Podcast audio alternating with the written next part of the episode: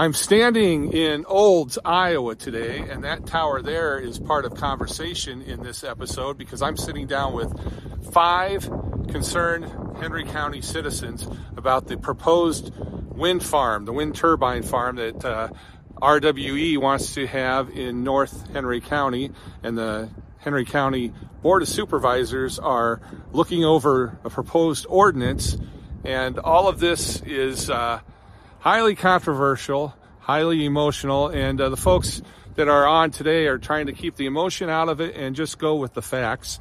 And uh, this is part one of a two part episode. And it's brought to you by Griner Auto Body of Washington, Iowa, using state of the art techniques and decades of experience to get your car back on the road after an accident. Car Doctor of Washington, Iowa, no matter who Frankensteined it, they can fix and clean and customize it. McDonald Boneyard of Keota, Iowa, for all of your farm equipment and auto recycling needs. Hinshaw Trailer Sales of Richland, Iowa. You need a trailer, they've got your trailer, and they fix what they sell and don't in their full-time repair shop. Girling Repair of Winfield, Iowa. If your mower is dead, call Fred, your Husqvarna, Ariens, and Gravely dealer, and he also sells Husqvarna snowblowers. B&B Propane and the family of jet stops present Southeast Iowa today. I'm John Bain, author of Christie's Journey, The Beat Goes On, and your host. Let's get right to part one. Ladies and gentlemen, thank you so much for your time today um, in joining us here on the podcast. Bill, you've got some interesting models there in front of you. Can you kind of tell us what they represent? Well, these are the these are the uh, wind generators that have been proposed for this part of the county, and so just to put it in proportion for everybody, we we built uh, some pretty close to scale models of the Olds and Wayland water towers. Now, how tall are the water towers? Uh, they're really close to 650 feet. The, the water towers? Oh, the water towers, excuse me. Yeah. They're 120 feet. 120 feet. Yeah. So then these are the proposed uh, windmills that would, or wind turbines that are going to be, that RWE is wanting to put in North Henry County so that shows a scale, and you said 650 feet for yeah. the for the tallest. And as far as those blades go, we were talking before we started rolling the camera, Bill, and you had said that if you can you turn one of the blades down towards what would be the ground, and then yeah, and then they're actually what they're proposing would be even more than that closer to the ground, right, for the blade? Right. They want to change the uh, ordinance from 75 feet down to 50 feet. Wow. And we're looking at that old tower there, and that is 120 feet. And so they're going to be pretty pretty close to the ground, the tips of those right there. Yeah. So all of you are, it's safe to say, really opposed to the process that uh, is being proposed right now in the in Henry County. And I think it's important to discuss why that is because there's two sides to every coin. You've got the company that wants to do it and the landowners that have signed on to it that will be getting paid for having these um, turbines on their property.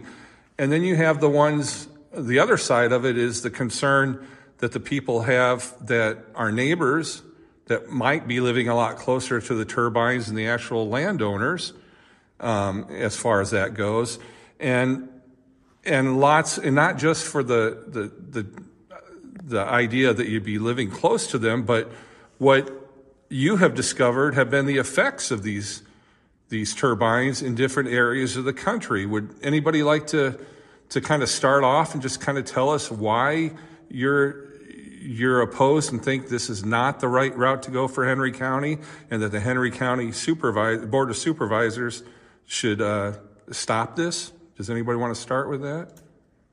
Well, I guess for me, it's twofold. One is the health concerns.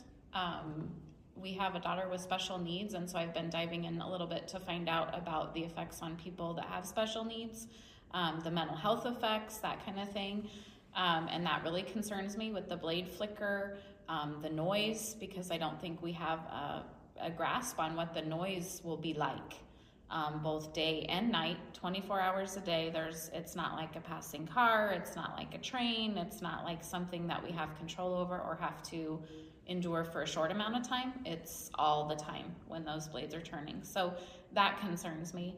Um, I also Roger and I moved here from uh, Colorado 15 years ago, and part of the reason we moved to Iowa was to be in a rural agricultural setting. We chose that. We wanted to be somewhere where it was farm ground, where we could see the views of everything. So even though that's not, um, you know, necessarily a, a thing that we can control what we get to see, that's why we chose to live here. Um, a lot of people don't think that's important, but that's why people choose to go live somewhere specific, why they go on vacation somewhere specific, why they build their house somewhere specific. It has to do with the view.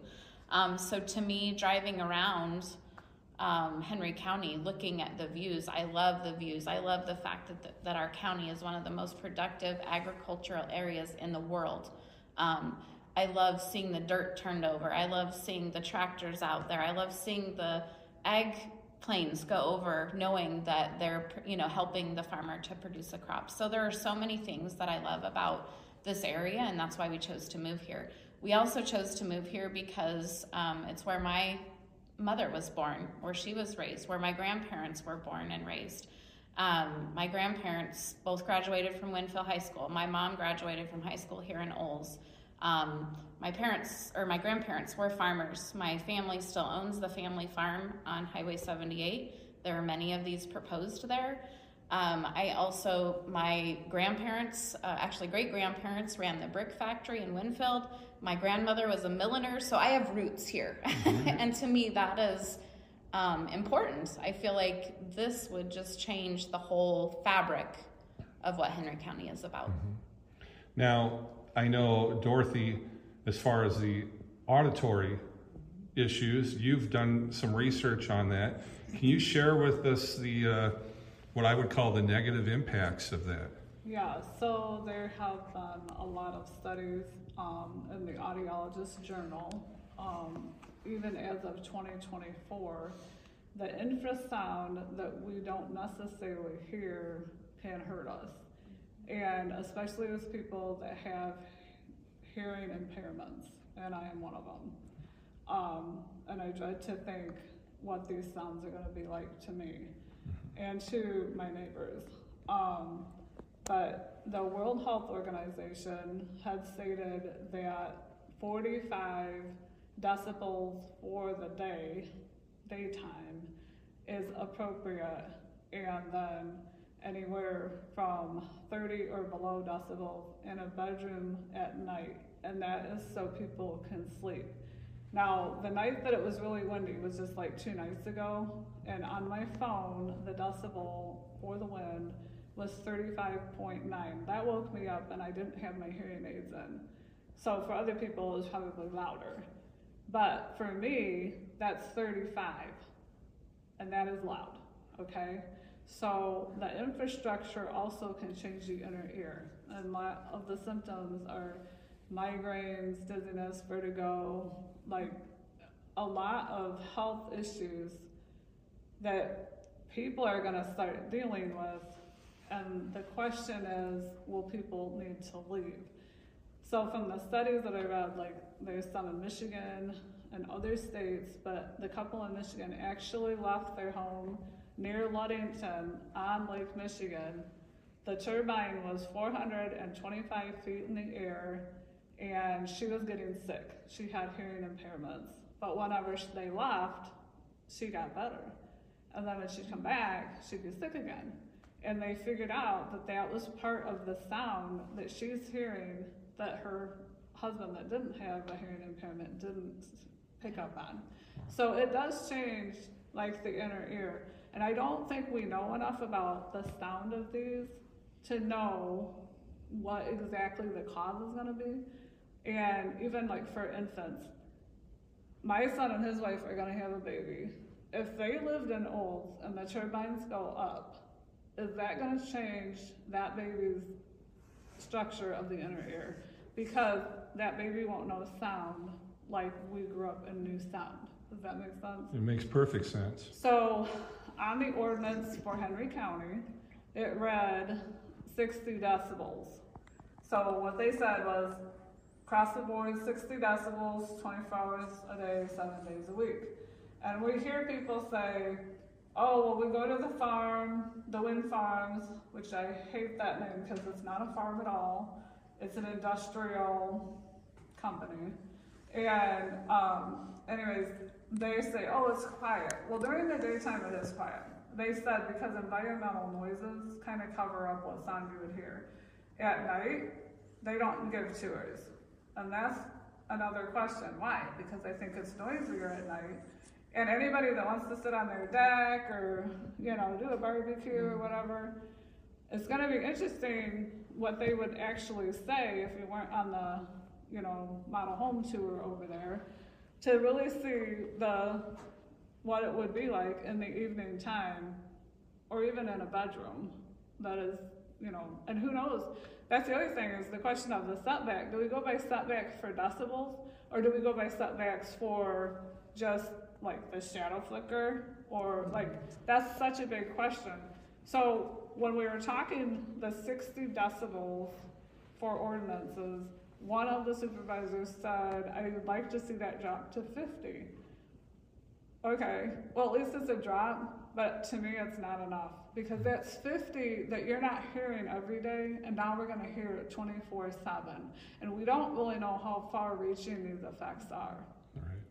The thing I've noticed too with the sound is we live four miles from the railroad tracks. And the other night, I thought Roger was outside honking one of his train horns that he's wanting to put on his truck. It was not. It was the train horn from the train four miles away. It sounded like it was going to come over the hill. And I was thinking that night, like, okay, so we have the air pressure is holding the sound in, which happens frequently. Sometimes we can hear the uh, trucks hitting the rumble bars four miles away. Oh, wow. And so you think of that sound and what that you know is going to do if you have a turbine that's even you know 1,800 feet from your house. That sound is going to be 700 feet in the air. Yeah. yeah, 13. Okay. Yeah, the 1300 is Yeah. the setback at the Okay. Now, Bill, you had mentioned, I believe it was you before we started rolling the camera, it might have been Tim. One of you guys had mentioned that Henry County, Iowa, is one of the least uh, windy counties in the state. These things, when they're working, they're going to be making this noise. The lights are going to be on all the time at night, whether they're spinning or not. But if if we if we're like the one of the least windy places in the state, what what do you think the rationale is behind wanting to have these here? Well, I think uh, from uh, some research and just uh, reading uh, periodicals and whatever comes across the news, uh, it's getting harder and harder for them to find places to uh, start these wind uh, industrial complexes. I don't like the word farm either. I farm, and this is not farming. Uh, a good share of the country, some say even more than 50% of the counties are fighting this very thing. So they have some parts of Iowa saturated with them. And, you know, they haven't had a presence in this part. And I think it's, boy, we got to get what's there before we either get zoned out or everybody finds out how, how unpopular these have become. We find that out from people who live in some of these areas. Well, you know, a lot of this, and uh, you know, this is my opinion. So anybody that's watching this and listening to this, this is not the opinion of these folks. This is John Bain's opinion. I think it beco- it comes down to it's a what political side you're on. What is your even though everybody may say they're Christians or or Jewish or Muslim or what Hindu whatever religion, there's also a religion of uh, of the the uh, environmentalists. There's a separate religion on that. And like I said before, that's my opinion. But how are you going to get folks? And then that that's, that environmentalist side becomes political, and it, and it leans. you're either left or right of center on these things. And when you turn things political, there's such a division. And, and people, they, you know, we went through a pandemic and they say follow the science.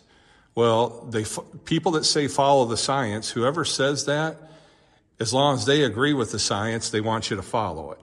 And as soon as they don't agree with the silence, uh, you don't hear them say follow the silence. And then, but if you say it and disagree with them when it's leaning your way, then they get mad at you.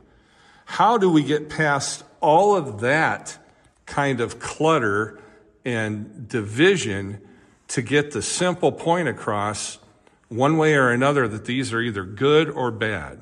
I think we're linking arms with both sides. I don't Yes. think that this is a political battle. No, it's not. I, I thought that somewhat in the beginning of this also, but I found out that this crosses political lines from one extreme to the other. Yeah. And that, Well, that gives me hope for a lot yes, it is. It's, uh, but, you know, I think all of us here agree that we think our alternative energy is fine. But it seems to be exploited for political reasons, but those political reasons are more than just the United States. This is this is worldwide. It's definitely worldwide. This company that wants to come in is from Germany.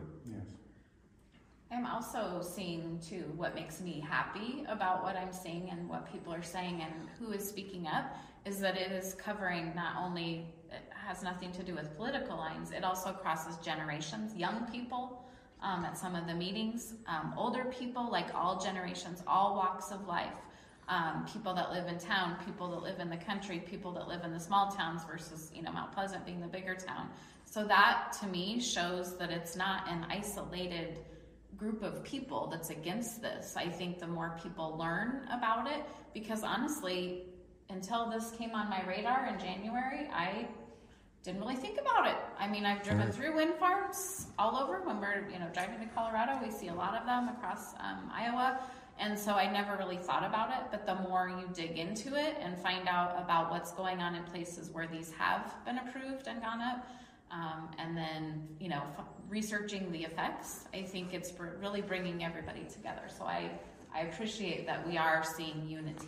Well, it's it's definitely a, a living experience of a representative republic, which is what the United States is. We're we've got citizens, we've got representatives that have been put in by election to rep- represent all of us in the county, and uh, you're you're exercising your truly American right and privilege to have these discussions. So, what I want to do at this time, I wanted to do this in two separate parts.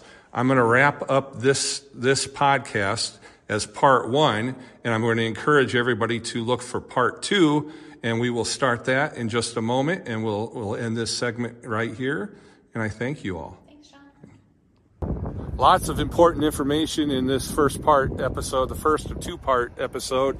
We will have part two coming up. Stay tuned for it. You can watch it all on YouTube and Spotify, and you can listen pretty much anywhere podcasts are available.